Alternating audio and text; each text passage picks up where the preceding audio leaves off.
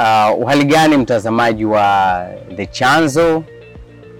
Uh, karibu tena katika uh, mfululizo wa uh, vipindi vyetu hapa The Chanzo ambavyo uh, ambapo tumekuwa tukifanya mazungumzo na watu mbalimbali uh, kuweza kupata mitazamo yao kuhusiana na mambo mbalimbali yanayoendelea kutokea uh, nchini Tanzania.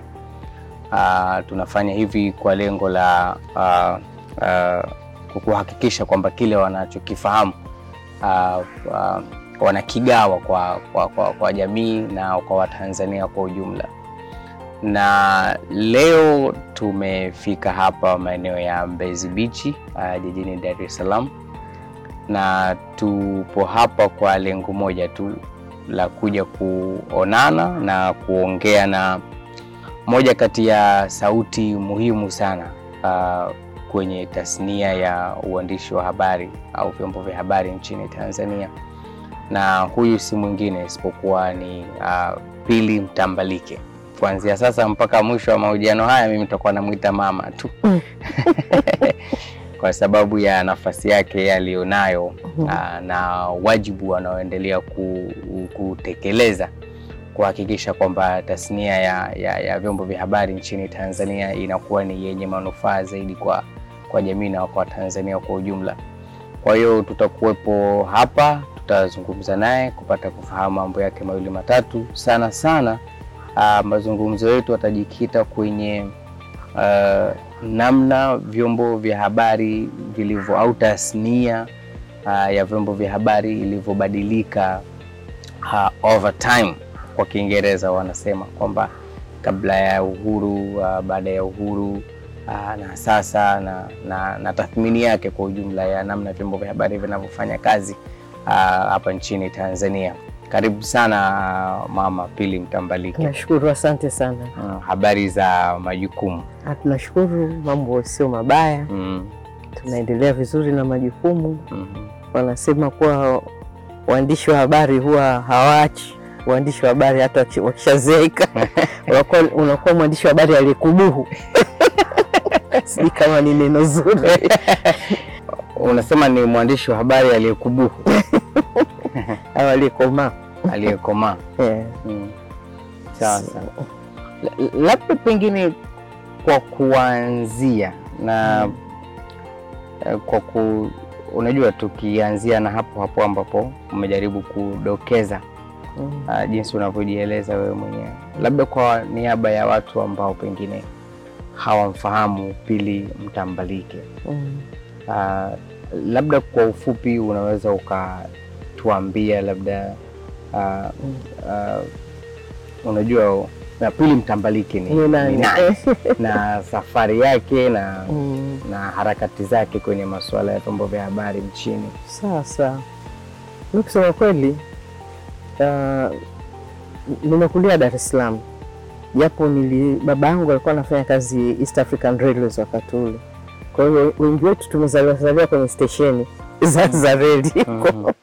Lakini baada ya muda yeye alikuja alikuja Dar es Salaam akawa anafanya kazi hapa. Kwa hiyo maisha sasa ya masomo nilisoma St Joseph Primary School wakati ule, sasa hivi Forodhani nikaenda sekondari Zanaki secondary school o level, nikaenda Mzizima karibu tu pale high school.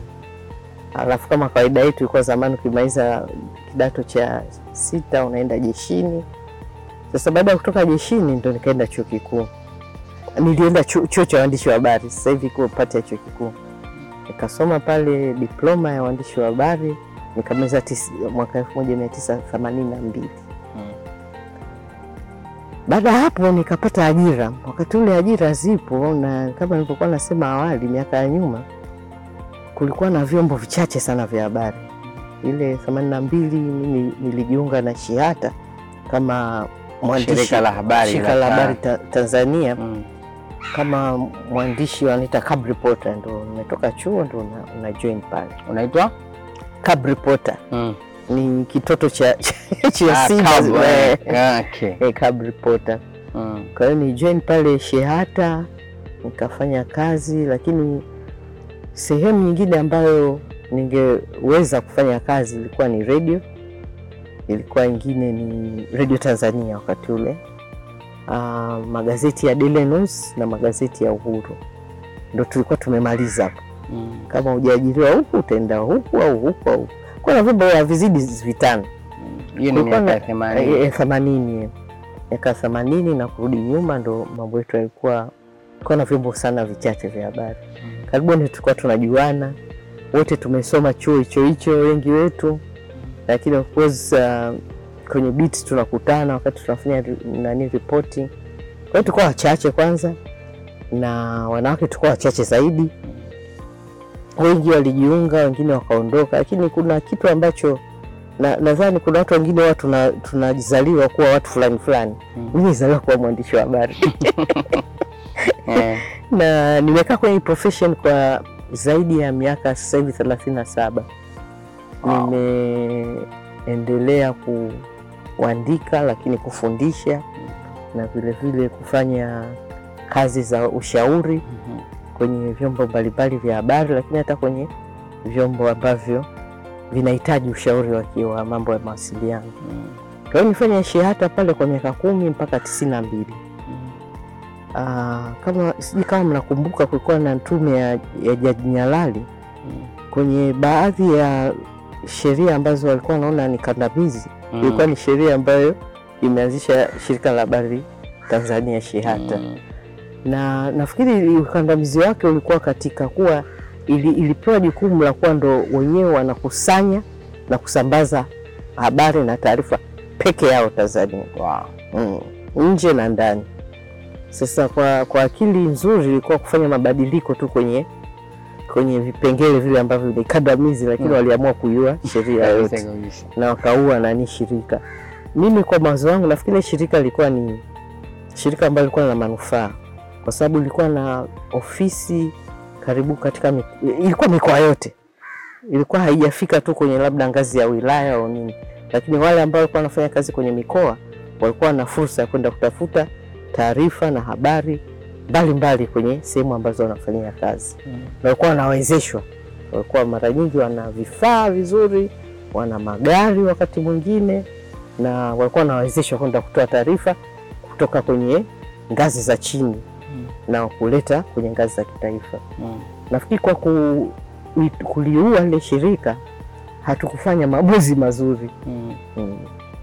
Lakini baada ya hapo, baada ya kufanya kazi kwa miaka, mi niliondoka kabla taifa hilo hilo shirika halijakufa, nikaenda kujiunga na shirika la kuhudumia watoto la Umoja wa Mataifa UNICEF. Okay. Walikuwa wanahitaji mtu wa, wa, wa, wa, kwenye kitengo chao cha mawasiliano na habari. Kwa hiyo nikaenda nikajiunga kule nikafanya nao kazi mm, miaka kadhaa, si miwili mitatu. Nikajiunga na mpango wa taifa wa kupambana na ukimwi, National AIDS Control Program. Pia walikuwa wanahitaji mtu wa, wa mawasiliano na habari. Nikaenda pale ku- kusaidia kusimamisha kitengo hicho, lakini sehemu ambayo imefanya miaka mingi sana ni kwenye baraza la habari MCT. MCT. Wakati linaanzaanza tu, na mimi ndo nilikuwa nimejiunga nalo na nikafanya kazi kule miaka kumi na saba. Ah. Nilianza kama program officer, lakini nikaja kuwa nasimamia program zote za baraza nipo nilipokuwa nimekamilisha ungwe wangu wa kufanya kazi kwenye, kwenye baraza. Nimemaliza mwaka elfu mbili na kumi na nane Disemba. Mm. Niliamua kuretire Mm. kuwa nimeshatumikia vya kutosha, sasa nifanye kazi za zaidi za nani za kitaalam za Mm. kiushauri Mm. ushauri. Kwa hiyo hiyo ndo, ndo tuseme maisha yangu kwenye kwenye tasnia ya habari. Mm. Um, labda kitu kingine naweza kusema kuwa kwa sababu miaka ya nyuma kwenye miaka themanini kulikuwa na changamoto nyingi sana kwa waandishi wa habari wanawake Mhm. na kulikuwa na vitu ambavyo vilikuwa vinafanyika kitaifa vinatendeka havijaisha, lakini sasa hivi tuna at least kuna uelewa zaidi Mm. mambo ya ukatili dhidi ya wanawake na watoto ah, na nafasi ya wanawake kwenye jamii.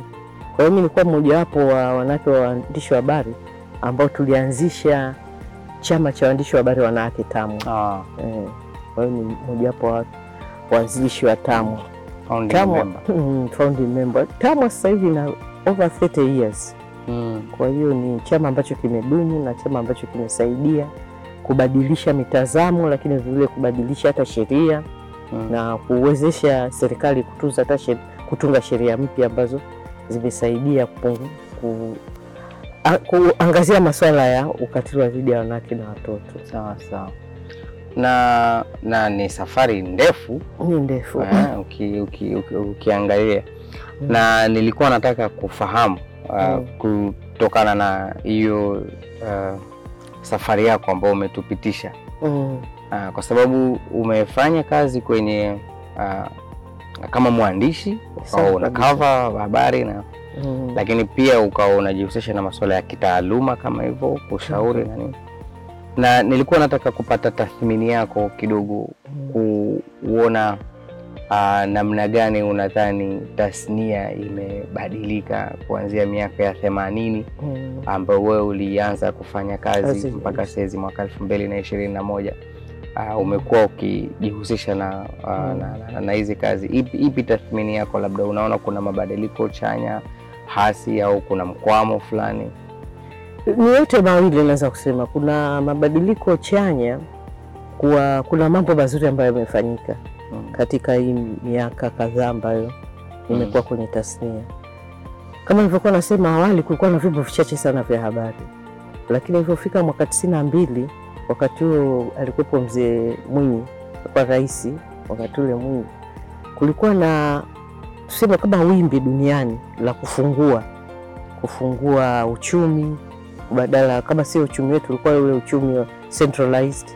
Uh, kwa hiyo tukaamua kuingia kwenye uchumi ambao ni huria. Kwa hiyo na vitu vingine vikaanza kufuatafuata, mojawapo ilikuwa tasnia ya habari. Mzee Mwinyi, Rais Mwinyi alifanya maamuzi na serikali yake kufungua vyombo vya habari. Kwa hiyo tukatoka kuwa na vyombo vichache sana, na tangu ile tisini na mbili tumekuwa na vyombo vingi sana vya habari. Tumekuwa na magazeti mengi, tumekuwa na televisheni nyingi. Kwa mara ya kwanza tukapata ta televishen Tanzania bara. Kama unajua kihistoria, televishen ilikuwa tu visiwani, ambayo Rais Karume alikuwa ameanzisha kule mwaka nafikiri sabini na mbili Mm. lakini huku hatukuwa na televisheni mpaka mwaka tisini na mbili ambapo televisheni ndo zikaanza, pia ITV sijui hizi channel 10 sijui DTV ndo zikaanza, lakini vile vile magazeti, tukatoka magazeti sijui mawili, sasa hivi tuna magazeti mengi, magazeti ya kikweli kweli, mengine magazeti ya ya ovyo ovyo, lakini yapo Yapo. lakini redio pia, redio tulikuwa na moja tu, tuseme huku bara kulikuwa na redio Tanzania, baadaye ndo tukabadilika ikawa TBC, lakini visiwani ndo tukawa na eh, redio ya Zanzibar kule. Kwa hiyo mabadiliko chana kama hayo, kwa tumekuwa na vyombo vya habari vingi, Mhm. tumekuwa na wigo mkubwa wa kutoa taarifa mbalimbali. Tuna, tuna vyombo vya habari vidogo vidogo, redio ndogo ndogo ambazo ziko mikoani ambazo nazo zinatoa au zinapasha habari kwa kwa umma ambao unazunguka hizo redio. Hayo ni mabadiliko mazuri, kitu ambacho mpaka leo mpaka sasa mimi kinanipa ah, tuseme shida ni mabadiliko katika sheria zetu. Kwa muda mrefu sana tulikuwa tuna, tuko chini ya sheria ya magazeti kwa mfano ya sabini na sita. Na kwenye redio tulikuwa na sheria ambazo zinasimamia mambo ya utangazaji. Kwa kipindi kirefu sana tumekuwa na mazungumzo sisi ambao tuko kwenye, kwenye tasnia na serikali. Kwa takriban kusema kama miaka kumi hivi, kuwa na mazungumzo marefu tu na ya kina na ya wakati mwingine ya kuelewana, wakati mwingine hatuelewani, lakini tulikuwa na mazungumzo ambayo kusema kweli tulidhani kuwa baada ya mazungumzo hayo tungepata sheria ambazo zingesaidia zaidi sasa kukuza vyombo vya habari na kutoa wigo wa ile haki ambayo tunayo kwenye katiba ya kujieleza mm, na haki ya kusambaza taarifa, ya kupata taarifa na haki ambazo nyingi zipo kwenye zile haki za msingi za binadamu. Lakini mwaka elfu mbili na kumi na sita kama mtakumbuka, ilipitishwa sheria ya huduma za vyombo vya habari. Mm. Ile sheria si sheria ambayo kwa mfano mimi ningeitegemea tuwe nayo mwaka elfu mbili na- kumi na sita. Sheria kama hiyo sio sheria nzuri, ina sehemu nyingi sana ambazo zina matatizo. uh, kwa mfano mambo ya uchochezi mm. zile zile kufanya makosa ya kitaaluma yakawa ni makosa ya jinai, Mm. yapo kadhaa kwenye ile sheria. Mm. Kwa hiyo licha ya kujaribu kuzungumza na wenzetu serikalini na kutoa ushauri kuwa hayo makosa ya kitaaluma yayo yabaki kuwa ni ya kitaaluma na sio ya jinai, tulishindwa. Mm. Kuna sheria zingine ambazo zilipitishwa baada ya hapo kama ya elfu moja kumi na sita pia ile ya masuala ya cybercrime Mm. ambayo ina vipengele pia inatushika sana waandishi wa habari kwenye Mm. kazi zetu. Ndio. Kuna sheria wanaita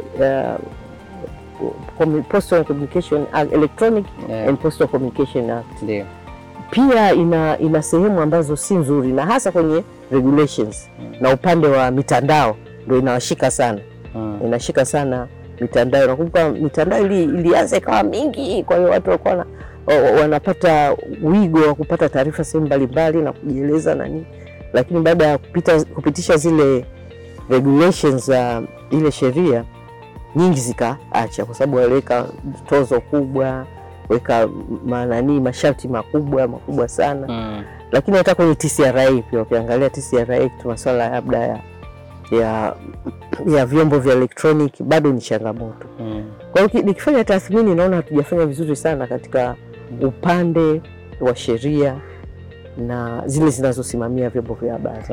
Nafikiri tunaweza tukafanya vizuri zaidi, Sawa.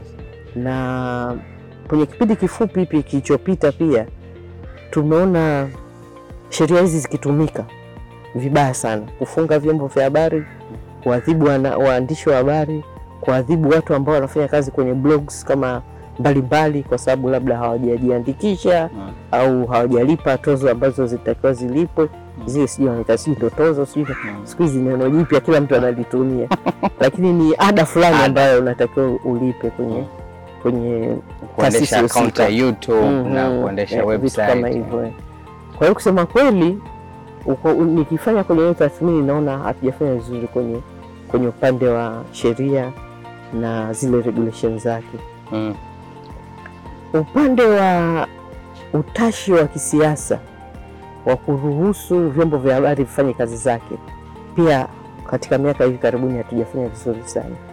Kumekuwa na wasiwasi sana kwa upande wa, wa taarifa na upande wa habari kwenye tasnia hasa uh, kuto kupata au kuwa na uoga, kuingiwa na uoga kuwa unaweza ukachukuliwa hatua kwa sababu ya hizo sheria, kiasi ambacho kuna baadhi ya vyombo vya habari tumekuwa tume- tunajisensa wenyewe hmm. tunaji tunajichuja wenyewe na kujizuia tusiandike taarifa ambazo tunadhani zitaudhi serikali au tutaudhi watu wa kwenye mamlaka ili tusipate hizo adhabu.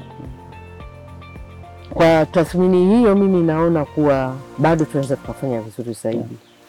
Na, Na- mhm. Ndio, ndio, ndio. Nilikuwa nataka niongeze tu kuwa kidogo tunaona sasa hivi mambo kidogo yanafunguka funguka. Kumekuwa na, na juhudi au kumekuwa na siseme kutoka serikalini kutaka kuwa na, na mazungumzo na wadau mbalimbali kwenye tasnia ya habari ili tuweze kubadilisha badilisha baadhi ya hizi sheria na taratibu. Mi naichukulia kama ni kitu ambacho ni kizuri hmm. na wale ambao wako sasa hivi active kwenye masuala hayo wachukue hii opportunity, wasiache, wasiikose huu wakati ambao tunaona kuwa kuna aina fulani ya kutaka maridhiano, tuwe na sheria nzuri. Mm. Kuna fursa ya kufanya vizuri. Ipo fursa ya kufanya vizuri Mm. zaidi.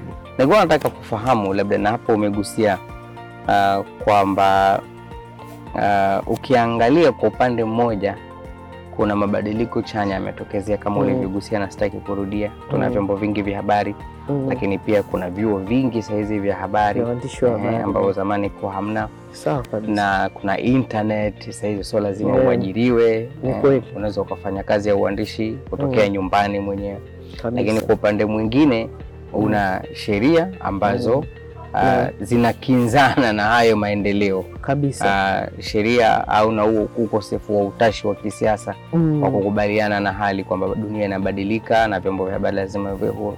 Nilikuwa nataka kupata mtazamo wako, unadhani maslahi ya serikali au maslahi ya, Mm. ya, ya serikali ndiyo uh, kuweza kutengeneza sheria hizi mbaya kwa mfano Mm. uh, in, inakuwa ni yapi? Ni kwa sababu hawaelewi au hawafahamu umuhimu wa vyombo vya habari au ni kitu gani kwa mtazamo wako wewe? Inakuwa vigumu sana ku, ku, ku, ku, kupima, lakini navyo- mnavyofahamu mimi, serikali duniani kote, hata sehemu ambazo kuna uhuru mpana zaidi wa waandishi wa habari, huwa kuna kale ka kania ka kucontrol, kania ka kudhibiti. Mm. e, kwa sababu ah, si jukumu lao serikali wanavyoona wao mara nyingi. Kwa wawazi sana katika vitu vyao wanavyofanya, na inakuwa vigumu zaidi hasa ukiwa kwenye serikali ambazo zina vitu ambazo haziko transparent, hazina uwazi, zinataka ifanye vitu vyake wenyewe tu wajua wanafanya, na mtu akienda kutaka kujua, jamani, hili mlifikiaje uamuzi hili, kwa nini pesa kiasi hichi zinatumika kwa hili, kwa nini mmefanya hivi, inakuwa shida Mm. kwa sababu hawataki kuhojiwa. Mm. Sasa ukiwa na, na labda sheria au mfumo wa sheria na kanuni ambao una, un, unazuia baadhi ya vitu kuna nini Mm. kuulizwa ni, ni vizuri kwao, ni vyema kwao, lakini huwa ni shida kidogo, hasa hasa ukiwa unaingia kwenye serikali kwa nia ya kusema, kwa mfano unapambana na masuala ya rushwa. Mm. Watu wakusaidia sana kwenye kupambana na rushwa huwa ni waandishi wa habari Mm. kwa sababu ya ile ile dhima tuliokuwa nao, lakini ile tuseme nani yetu ile tabia yetu ya kutafuta Mm. na kuchokonoa na kudadisi na kuuliza, sisi ndio watu wa kwanza kujua kitu gani kinafanyika ndivyo sivyo. Mm. Na serikali ya mara nyingi wanaweza kupata taarifa nzuri kutoka kwenye taarifa ambazo ziko kwenye vyombo vya habari. Mm. Sasa ukisha wazuia wasifanye kazi hizo, Mm.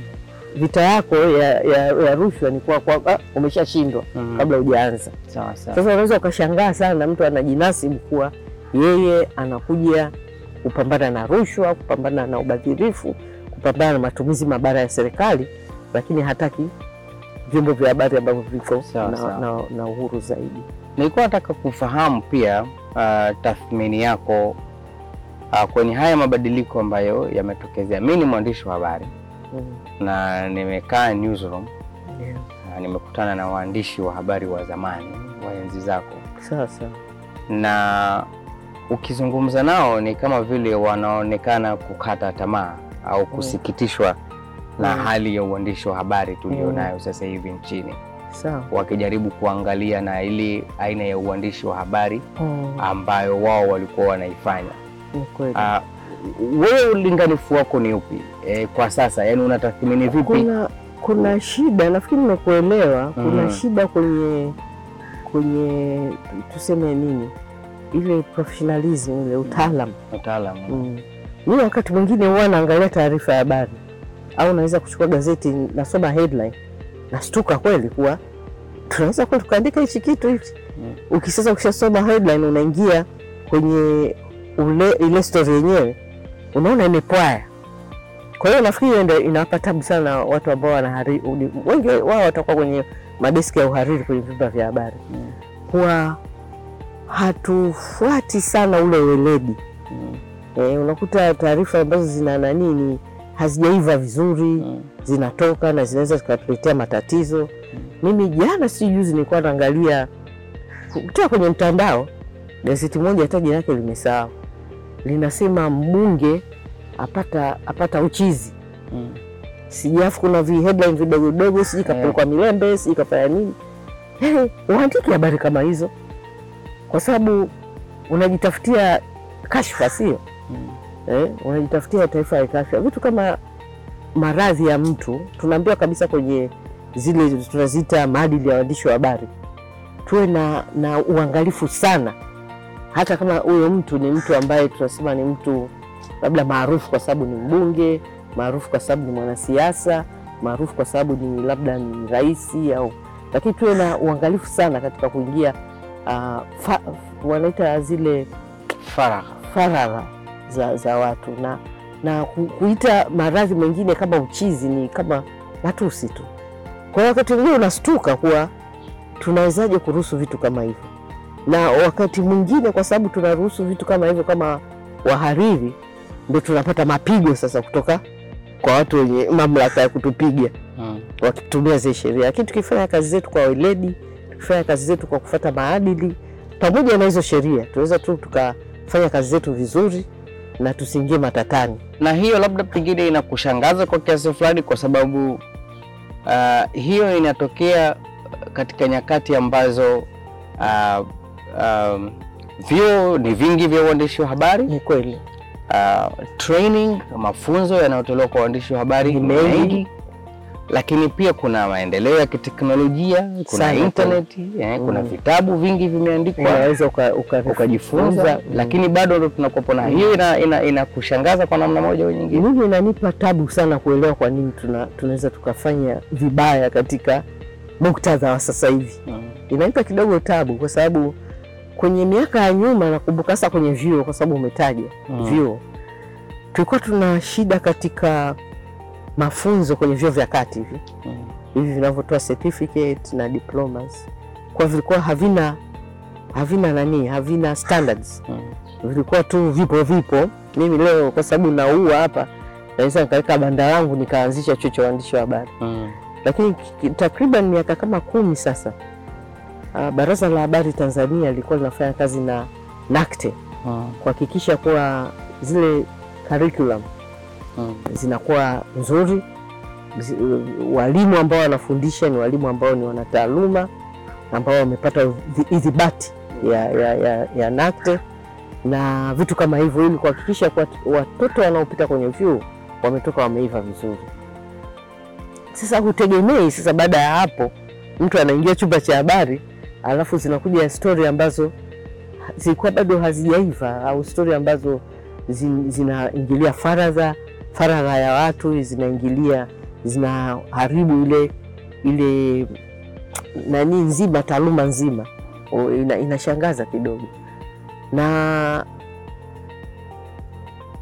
si- sielewi tutafanyaje, lakini kwa sababu tutazidi kuharibu tutazidi kuharibu taaluma, na wakati tunaharibu taaluma, wale ambao wanaona sisi tunafanya taaluma yetu hovyo hovyo wanapata sababu sasa ya kutu, kututungia sheria mbaya zaidi, sheria ambazo zitafanya kazi zetu ziwe ngumu zaidi kufanya.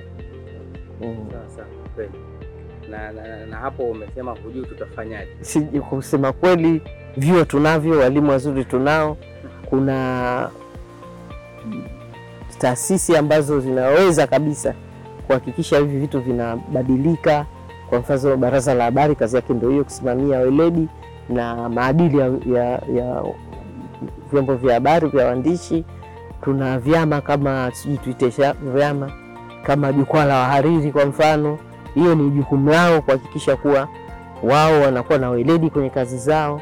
Kuna vyama mbalimbali ambavyo ni vya, vya taasisi za habari ambavyo vinavyosaidia sana katika kukuza hii taaluma.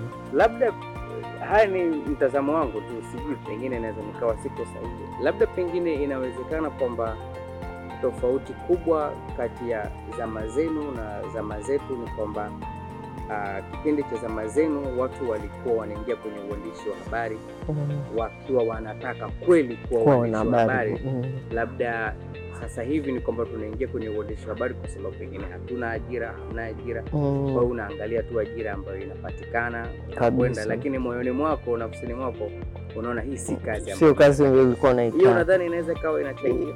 Inaweza ikachangia na inaweza ikachangia sana kuwa unaweza kuwa na so called wanataaluma Mm, lakini sio wataalamu. Mm, na sio watu ambao wana ile ile ari ile passion ya, ya kuwa wanataaluma, kwa sababu wameipenda ile taaluma, wameisomea, wanaifanyia kazi, wanaionea wivu, wanataka hasa hasa, yani hasa wanataka ile taaluma iheshimike iheshimike na iwe ichukue nafasi yake kwenye jamii. Taaluma ambayo inaweza kusema kweli kusaidia sana katika maendeleo ya nchi kama ikifanyika vizuri, lakini kama tunaifanya hivi hovyo hovyo, na sisi wote tunaonekana watu wa hovyo hovyo tu. Mm.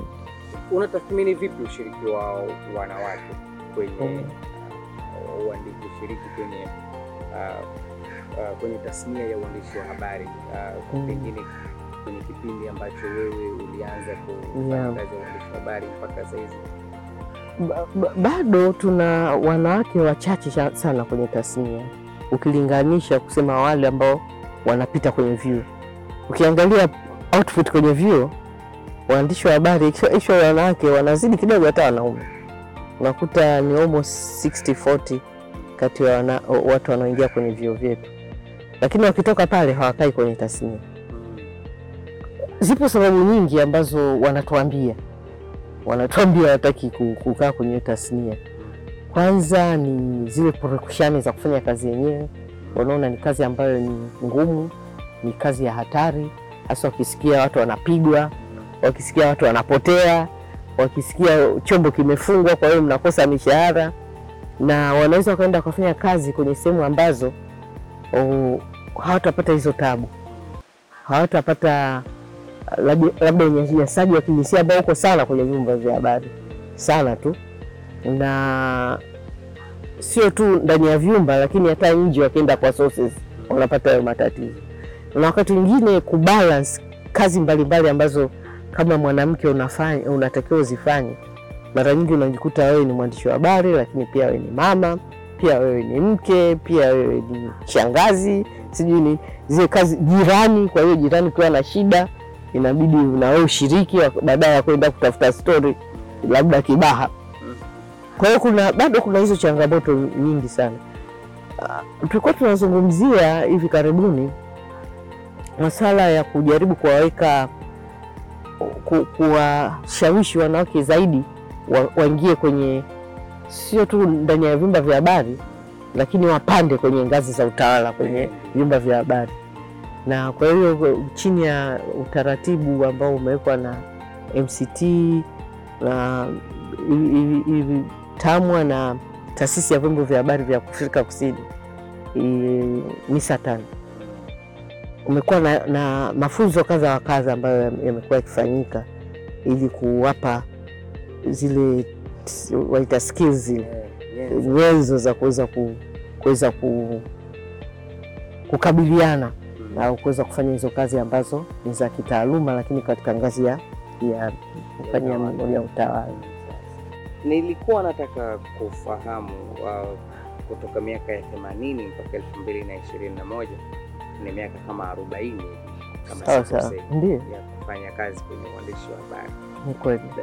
Labda kwa mfano kama ukipewa fursa ya kusema mafunzo makuu au ya msingi Mm. ambayo umelan au umeyapata Mm. kwenye safari yako yote hii Mm. uh, unaweza ukawa umepata mafunzo gani? Kwenye hii safari ni nilisomea kuwa mwandishi wa habari, niende nitoke barabarani niingie mtaani huko niongee na watu na watu labda wenye mamlaka waweze kunipa taarifa ambazo mi nitazichakata na kuzitoa kama taarifa. Hicho ndo nidhani kuwa ndo kitu ambacho ndo kazi yangu nilivyotoka chuo, lakini kwenye hii safari nikaja kujifunza kuwa hii sio taaluma ya kijingajinga tu ya kufanya kitu kidogo tu hicho. Kumbe ni taaluma ambayo mimi ni mwalimu, mimi naweza nikawa vilevile nikawa natoa mafunzo ya udaktari kupitia nani yangu waandishi kwenye, kwenye, kwenye microphone yangu kupitia kalamu yangu. Ni, ni taaluma ambayo unaweza ukabadilisha mitazamo ya watu kwenye jamii kwa kazi tu ambazo unazifanya. Ni taaluma ambayo kweli mimi kwa mawazo yangu imetukuka sana kama inafanywa vizuri, kwa sababu kwanza, wakati mwingine wanasema au tunatakiwa tuwe taaluma kama wanasheria au kama madaktari, si au tuwe kama sijui nani, tuwe na viwango fulani vya nani. Ni sawa, sio kitu kibaya, lakini tujue kuwa ya kwetu iko juu zaidi. Nafikiri ni taaluma pekee ambayo inajikita katika kutoa haki ya kikatiba ya mwananchi katika haki zake za, za, za, za kikatiba zile za kujieleza, kutoa, kupata na kusambaza taarifa. Ni taaluma ya uandishi wa habari tu inaweza kusaidia hapo, sio mwanasheria, sio daktari, sio sijui injinia, ni mwanahabari tu. Kwa hiyo kwenye hii safari yangu nimeona kuwa watu ambao tayari tuko kwenye tasnia, vijana ambao wako kwenye tasnia waione kuwa hii sio sehemu tu ya kupata pesa, wasione tu kuwa hii ni sehemu ya kujikimu, wasione kuwa hii ni sehemu tu ya ku, kupoteza muda au kubangaiza bangaiza. Tuna tuna nani jukumu, si tuliite, tuna dhima ambayo haipimiki hivi hivi kwa, kwa pesa au kwa muda au kwa nini. Ni dhima ambayo ni kubwa sana. Sasa wewe kama mwanahabari ukiweza ku, ku internalize hiyo ku, kujitambua hivyo, utafanya kazi yako vizuri, utailipua, hutaenda kuandika vitu vya udaku udaku vya kijingajinga, kwa sababu sio sio dhima hii taaluma. Dhima ya taaluma hii ni kubadilisha jamii iwe jamii nzuri zaidi, jamii ambayo inaweza ikafanya mambo makubwa, jamii ambayo inaweza ikajiendeleza, jamii ambayo inaweza ikajitegemea kwenye mambo yake, jamii ambayo imepevuka kifikra na inaweza kwenda mbele. Tunaweza kufanya hivyo kupitia hizi kalamu zetu, vyombo vyetu hivi mbalimbali ambavyo tunatumia, microphone, sijui tunatumia siku hizi, tuna mablogs, tuna vitu kadha wa kadha ambazo tunaweza kuvifanya ili kuendeleza nchi yetu, sio taaluma tu ya, ya, ya kuchezea chezea. Mi wanaambia kama wanaona kuwa hii taaluma ni ya kuchezea chezea, waondoke tu wakafanya shughuli nyingine, waiache kwa watu ambao wanaielewa na wanaithamini na wanai, wanaiona kuwa ni taaluma ya muhimu. Eh, hilo ni jambo la msingi sana mm -hmm. kwamba uh, ni, ni, ni, za- ni zaidi ya, ya, ya Mhm. kile tunachokipata kama mishahara kama- Kabisa. ah, ni ile satisfaction ile ile ile kuridhika na kuwa umefanya mabadiliko fulani. Ah, Kuna wakati nilikuwa ni- niko mojawapo wa, wa judges kwenye hizi tuzo za, za, za MCT zile tuzo za umahiri wa waandishi wa habari, na kitu ambacho tulikuwa tunaangalia ni zile taarifa au za habari ambazo zimetoka kwenye vyombo ambazo vimefanya mabadiliko fulani hivi, na ukiona uwezi ukashangaa, utaiona tu, utaijua utajua hii kulikuwa na impact fulani kwenye kwenye jamii, kwenye taifa, lakini hii ikae tu ni habari ya kawaida. kabisa. Na pale mwanzo uligusia kusema kweli, hayo ni mafunzo muhimu sana, na na Mm. mimi kama mwandishi nimepokea, nitayafanyia kazi. Sawa sawa. msingi sana, na nadhani kama kuna waandishi wa habari wote ambao watasikiliza haya mazungumzo, basi Mm. nadhani watakuwa watapata kitu cha kujifunza. Lakini pale mwanzo uligusia namna uh, kunavyokuwa na makosa ambayo Mm. uh, uh, ni ya kizembe yanayofanywa na vyombo vya waandishi wa habari Mm. lakini nilikuwa nataka kufahamu labda kuna vitu vingine vina kukwaza uh, unapoviona vinatokea kwenye vyombo vyetu vya habari kwa mfano, kwa sababu Mm. uh, mara nyingi vyombo vya habari huwa wanajiita the fourth estate. Mm. Uh, ni kama vile hakuna mtu wa kuwaangalia Yeah. eh, ni wao Mm, wanaangalia watchdogs. eh. lakini but who's watching the The watchdog? yeah. Sasa zipo taasisi za kuwatch the watchdog. Moja hapo. wapo Pointi yangu ni kwamba yeah. ya, ya pointi yangu ni kwamba unadhani ni vitu gani vinakukwaza na ungependa Mm. kuona vinabadilika unapoangalia vyombo vyetu vya habari na namna vinavyofanya kazi? Kitu kimoja ambacho ni mabadiliko ya kiteknolojia ni kuwa zamani kulikuwa na gatekeeping inayoeleweka. Ukishatoka mwandishi wa habari kwenye biti yako uko nje, umepata taarifa, ukiingia chumba cha habari unakutana na news editor, kama ni news au kama ni feature unaandika, unakutana na features editor. Lakini naambiwa sasa hivi gatekeeping imepungua sana, na ndio maana wakati mwingine tunapata ma makosa part of it ni mabadiliko ya ki- ya kiteknolojia. Part of it kwa hata mwananchi wa kawaida sasa hivi anaweza aka akashare taarifa bila kuichakata au nini, akaona kuna accident mahali, ajali imetokea, akapiga picha, akauliza watu wawili watatu, akashare kwenye mitandao. Ni, ni citizen journalism wanasema. Sasa unakuta na sisi ambao tuko kwenye mainstream journalism tunataka tufanye citizen journalism, hamna gatekeeping. Kwa hiyo wale watu ambao wangeweza wakagundua ma, makosa kabla hatujaenda hewani au kabla hatujaenda kwenye kuchapa, sasa hivi hawapo au hawapo wa kutosha, au ni magazeti machache sana wana zile gatekeeping processes ambazo zikuwepo zamani. Ilikuwa ukishatoka kwa news editor, hata yeye kazi yake inaenda kwa wale wanaita sub editors, hasa kwenye magazeti. Nafikiri hata radio pia, wakati ule Radio Tanzania walikuwa na sub editors desk. Hao ni watu ambao kazi yao kuchuja, kui, kuipitisha ile taarifa kwenye wanaita nini zile uthibitisho mbalimbali, na kama unaona kama uthibitisho haujatosha watairejesha aidha kwa news editor au kwa mwandishi wa habari ili, ili ikamilike. Sasa hivi hamna au imepungua sana, na kwa sababu hiyo ndo unapata makosa mengi yanatokea kijingajinga. Quality inateremka mno sana sana, quality inateremka sana. Baadhi yake wanasema ni kwa sababu wanataka pia kupunguza gharama ya kuwa na watu wengi kwenye ile nani process. Kwa hiyo unakuta wanakata, labda anabaki news editor tu, subs desk hamna sub editors.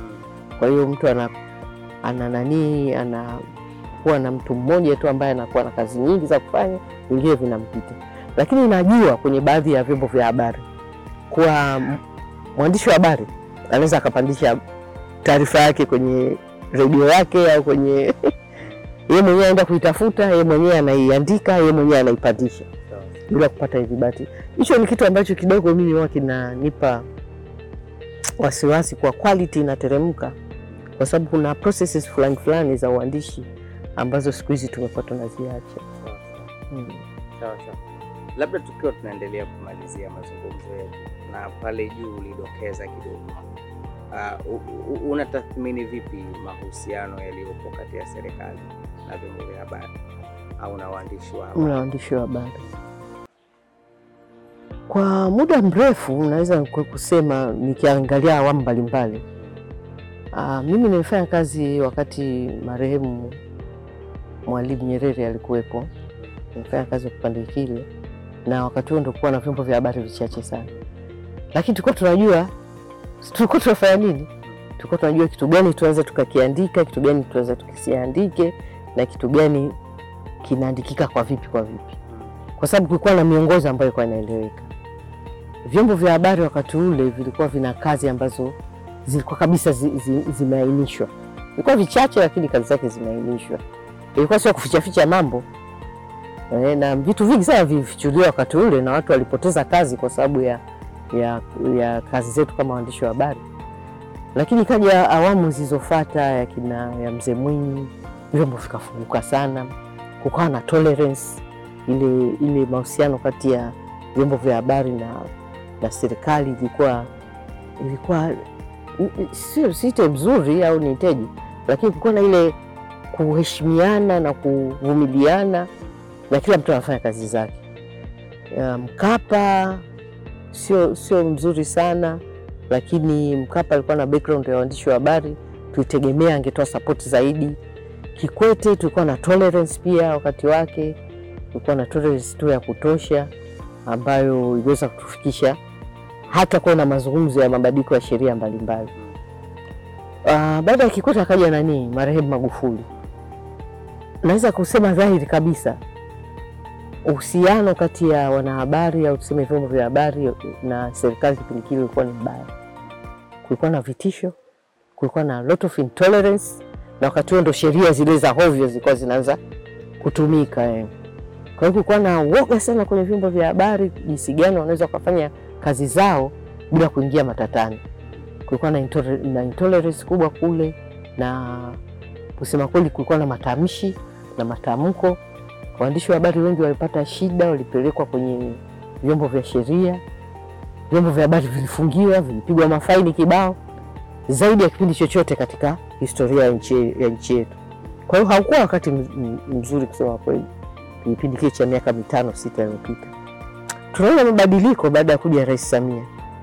Uh, ni madogo yako polepole eh, lakini hata matamshi yake yalivyoingia madarakani unaona kabisa kuna nia ya kuwa na mabadiliko, kuwe na mahusiano yanayoridhisha kati ya waandishi wa habari na, na serikali. Kama mwandishi wa habari au mwanahabari wa siku nyingi uh, na, na, nafikiri ni, ni nani ni afya tu kwa afya yetu, tuendeleze hayo majadiliano, tuyatafute, tusisubiri tupewe, tuanze sasa kuongea na watu ambao wanahusika katika kufanya mabadiliko hasa ya sheria, kanuni na vile tuelewane kuwa sisi ni watu ambao ni wazalendo wa nchi hii, tunaipenda nchi yetu, sio sio ni watu ambao tungependa kwa sababu tunakosoa hatutaki hatutaki mema nchi yetu.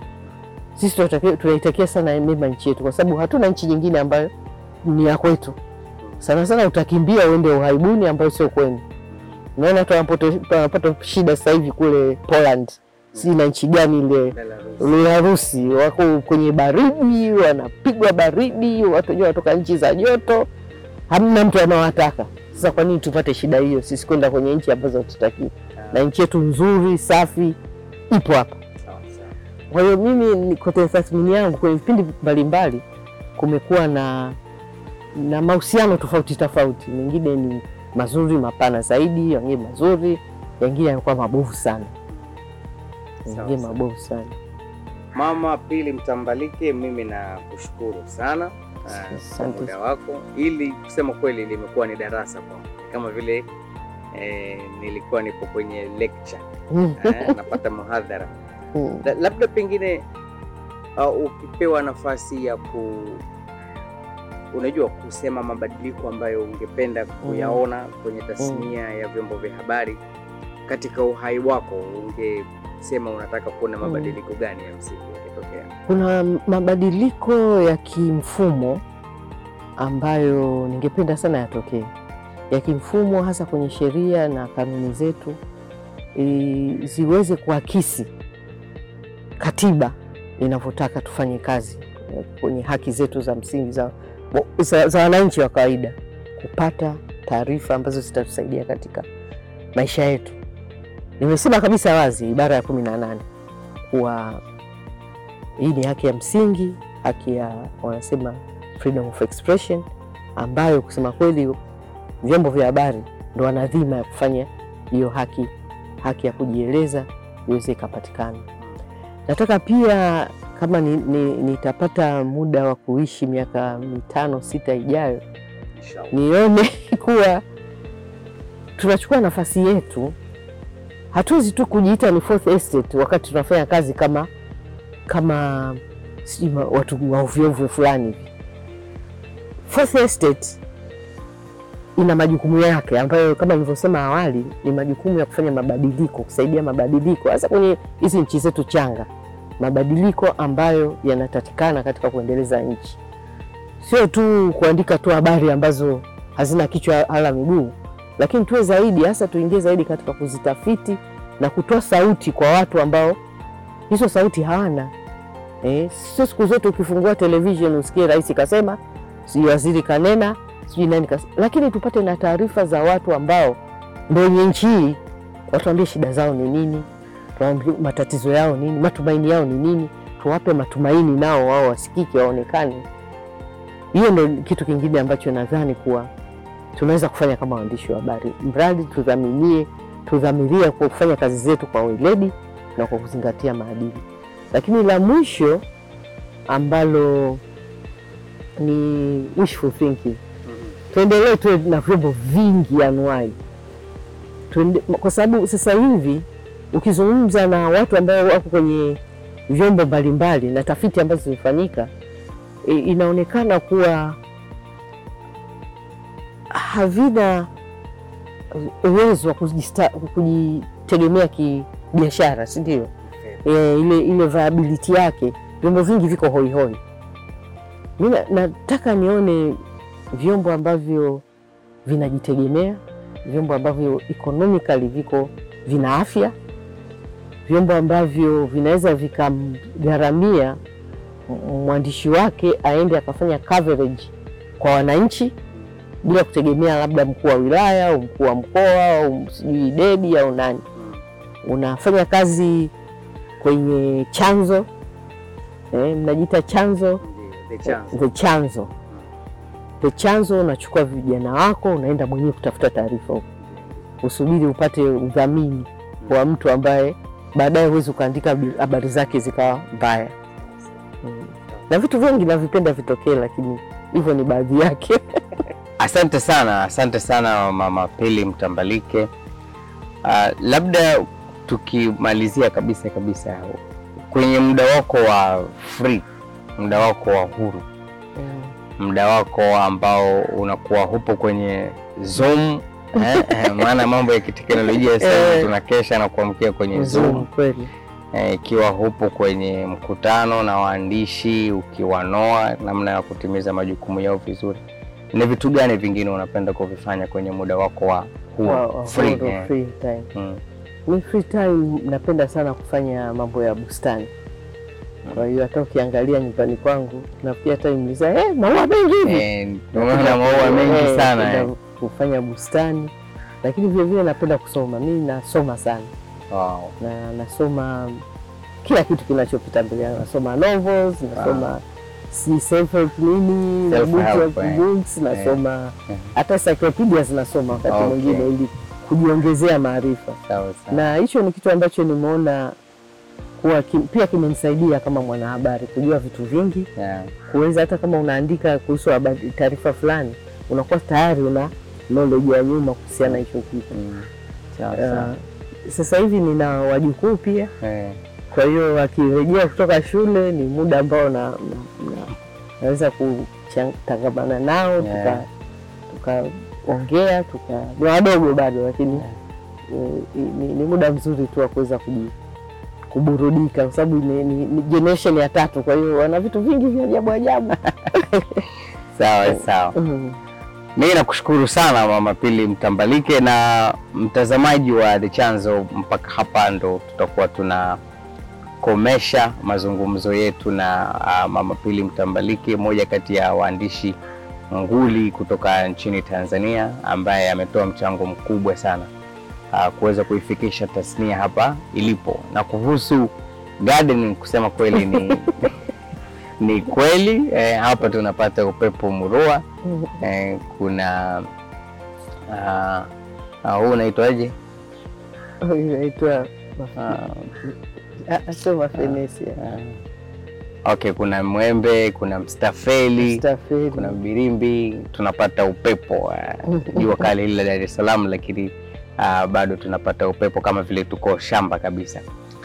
Hapa ni Khalifa Saidi na kwa niaba ya watu waliopo nyuma ya kamera uh, waandaaji wote wa kipindi hiki tunawashukuru sana na kuwatakia kila la heri na Mama Pili tunakushukuru tena Asante sana, na kutakia kila la heri. Karibuni sana, asante. Asante sana.